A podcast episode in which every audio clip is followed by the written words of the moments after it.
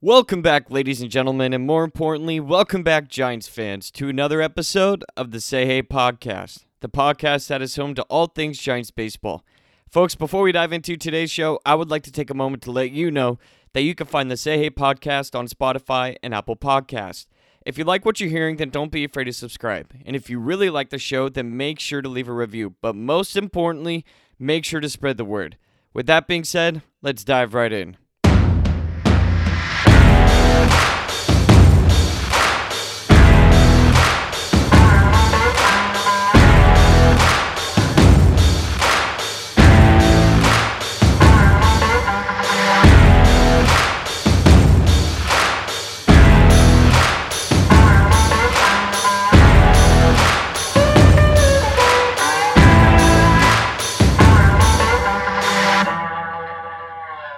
Hello, everybody. Welcome back to another episode of the Say Hey podcast. I'm your host today, James Donahue, as I am for every show. And, folks, just like always, we've got a great show for you today.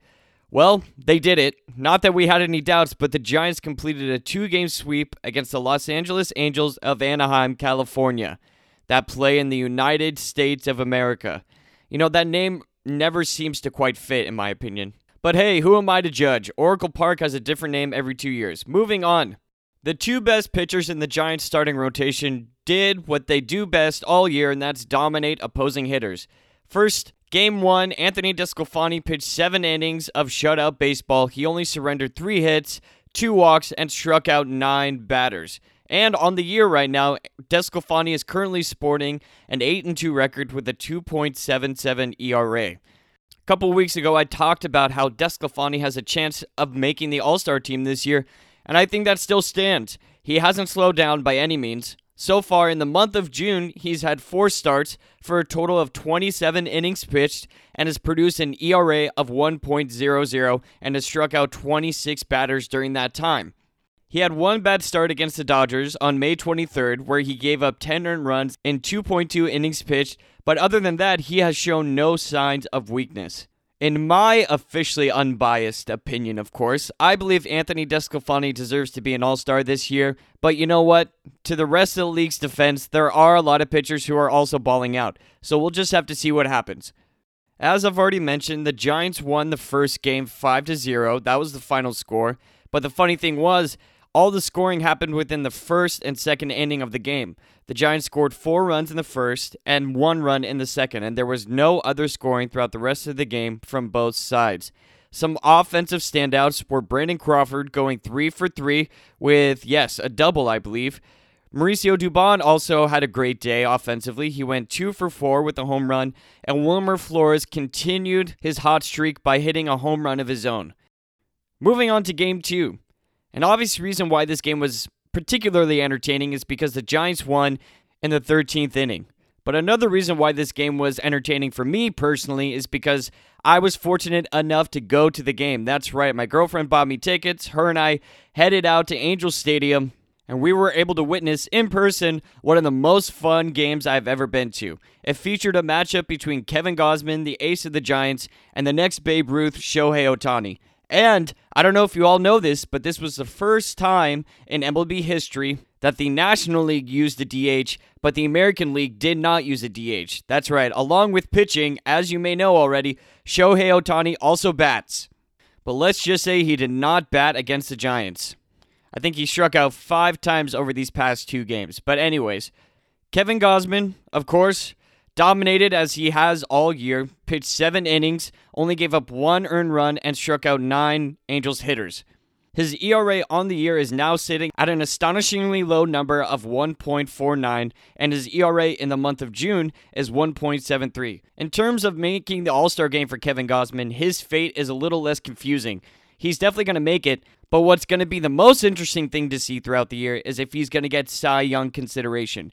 I know, I know you know, if I had to give out Cy Young's, my unbiased opinion, Jacob DeGrom, what he's doing this year, not only is historical, but it's definitely something none of us have ever seen throughout the history of the game. So I'm definitely giving my Cy Young award to Jacob DeGrom. Don't worry.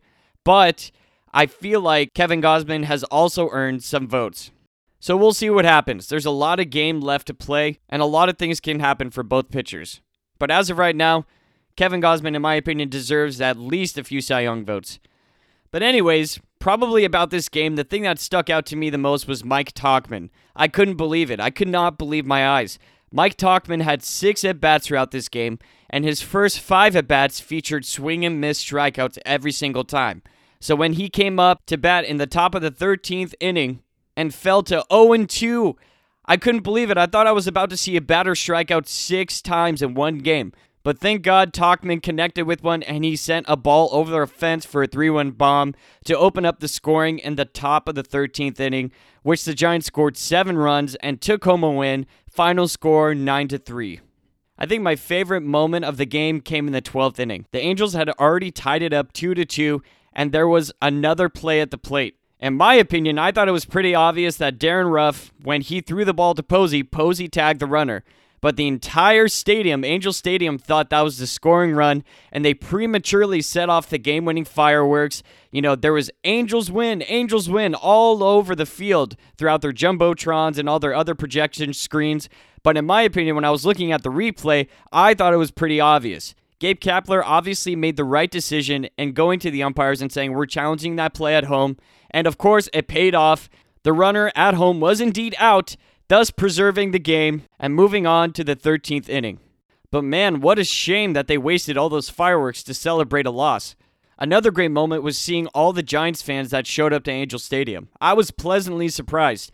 And by the, you know, 12th inning, 13th inning, they all pretty much congregated behind the away dugout, behind the Giants dugout. It was truly something special to watch because as more and more Angels fans were leaving the stadium, the chants of Let's Go Giants got louder and louder. And I couldn't believe it. I, I couldn't believe that we were in, a, in an away stadium in Southern California and the Let's Go Giants chants were louder than the Let's Go Angels chants. It was truly something special to witness. The Giants completed the two game sweep, as I said earlier, not too surprising. And tonight, they start a weekend series at home against the Oakland A's. But before we talk about that, there are still some things to address. One bad thing that came out of Wednesday's game was the unfortunate injury to Brandon Belt. Although I can't find the official title of the injury, all I know is that it's an injury sustained to a knee that he's already had surgery on before. Luckily, when I was watching the game on Wednesday, it seemed as though he was able to walk off on his own power, but when the injury first happened, he pretty much collapsed immediately.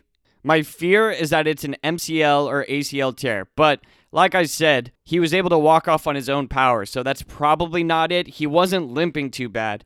So my other fear was that he pulled a hamstring as he was sprinting to home plate trying to score another run. And if that's the case, then he might be out longer than we'd hope. But again, I have no idea what the injury is. I've been trying to research for you guys and I'm trying to hear word on it. And, you know, the fact that I haven't heard anything yet, because usually when the injury, you know, if it's nothing to worry about, the reports come out quickly. Uh, rather than when the injury is something scary, the reports take a little longer to announce. But as of right now, I'm still being positive and hopeful. Best case scenario, I think he definitely is going to land on the DL. I think we just have to come to terms with that. But as long as it's not the 60 day DL, I would absolutely hate for that to happen. Especially because Brandon Belt was heating up offensively again after just coming back from another DL stint. So, cross our fingers that it's nothing too severe, but I can definitely say that we can expect him out at least a couple weeks, may at least the 10 day DL. But as I've talked about all year, the reason why this team is built to go the distance and possibly make the playoffs is because of the depth. You know, LaMonte Wade Jr. got sent down because Alex Dickerson was healthy. And I told you guys, you know, don't be too sad because we are the oldest team in baseball, which means we are the most susceptible to injuries. Lo and behold, Brandon Belt goes down, which means there is another opportunity for LaMonte Wade Jr. to come back up and keep balling out like he was before he got sent down initially to AAA. And the reports at AAA say that he already hit a home run during his time down there. Now, absolutely, I am deeply saddened by the fact that Brandon Belt has gone down. But, you know, I'm also kind of happy to think about the depth of this team. As I just mentioned, I suspect LaMonte Wade Jr. to be the next man up, which is great because over his past eight games played at the big league level, Wade has produced a 310 batting average and has only struck out twice over his past 32 plate appearances. And additionally, Some other good news the Giants also expect Tommy La Stella to return from injury within the next 8 to 10 days, who is another left handed bat with first base experience. So, I mean, I think you all know this already, but. You know, it's just crazy to, to reflect on it all, especially since last year, depth was the number one thing the Giants were missing, in my opinion. So, overall, the series against the Los Angeles Angels of Anaheim, I'm going to give it an A minus it was truly fun, entertaining, and everything we wanted as Giants fans, but also the minus is for the Brandon Belt injury. I'll try my best to keep you guys updated, but as of right now, as I record this episode, I have not heard anything official. And by official, I mean I just don't know what this specific injury is, and I don't know the time frame of how long he's going to be missing games.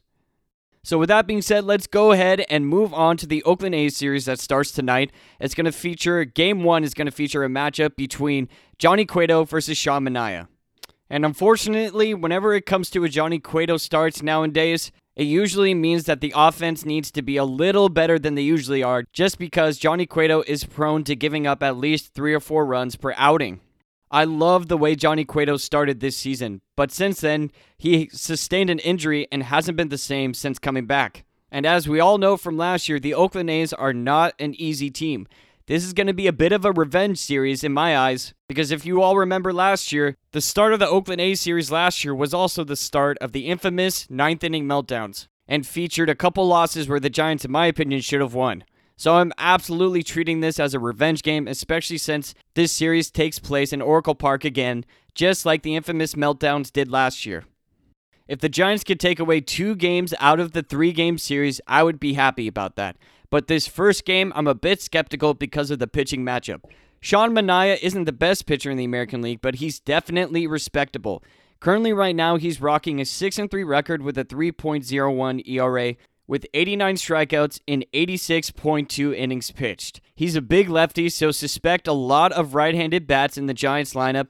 Probably Wilmer Flores and Darin Ruf will be featured heavily in this lineup, along with Mauricio Dubon, Donovan Solano, of course, and Austin Slater. And the last thing I'll say about this series is that Game 2 will feature a matchup between Frankie Montas and Alex Wood. I'm going to be particularly keeping my eye on Alex Wood because over his past three starts, they haven't been great. Alex Wood started off the year phenomenally. In my opinion, I thought he was going to be an all-star, but over his past 3 starts, it's been a bit rocky. In the month of June, he's produced an ERA of 8.50 and 18 innings pitched. And actually, you know what? After looking at his numbers, I will say this. He's had 4 starts in the month of June. 3 of them were rough. All right, against the Los Angeles Angels, way back when he only pitched 3.2 innings and gave up seven earned runs. Then he went on to give up four earned runs against the Texas Rangers. He did have a good start against Arizona, but who hasn't? So it's good to see that he was striking out people still. And then his last start against the Philadelphia Phillies, as we all know, was not the best. He went three innings and gave up four earned runs. I'm definitely looking for Alex Wood to get back on track here. And that's something that's going to be pivotal if the Giants want to make a strong push for the playoffs this year. All the starting pitching needs to stay locked in because that has been the biggest advantage for them this year is their starting pitching. Another name I'm going to be watching and another name I think you should be watching too is Sammy Long. He's going to be starting game 3 Sunday. It's going to be a day game. As I mentioned last week, he is the pitcher that you want to see. It's entertaining. The curveball is electric. I compared it to Kershaw's curveball. Remember the tongue twister? The effectiveness is pretty astonishing. All right, everyone. Other than that, I have nothing left for you this week. I believe the Giants are 22 games above 500, which is absolutely unheard of. And in my opinion, there are no signs of slowing down. Yes, couple injuries here and there, but as I've talked about all year, they have the depth to withstand those injuries. Folks, thank you again so much for the support of this podcast. It has truly been overwhelming. The last thing I'll say is keep staying safe out there, keep being smart, but most importantly, go Giants.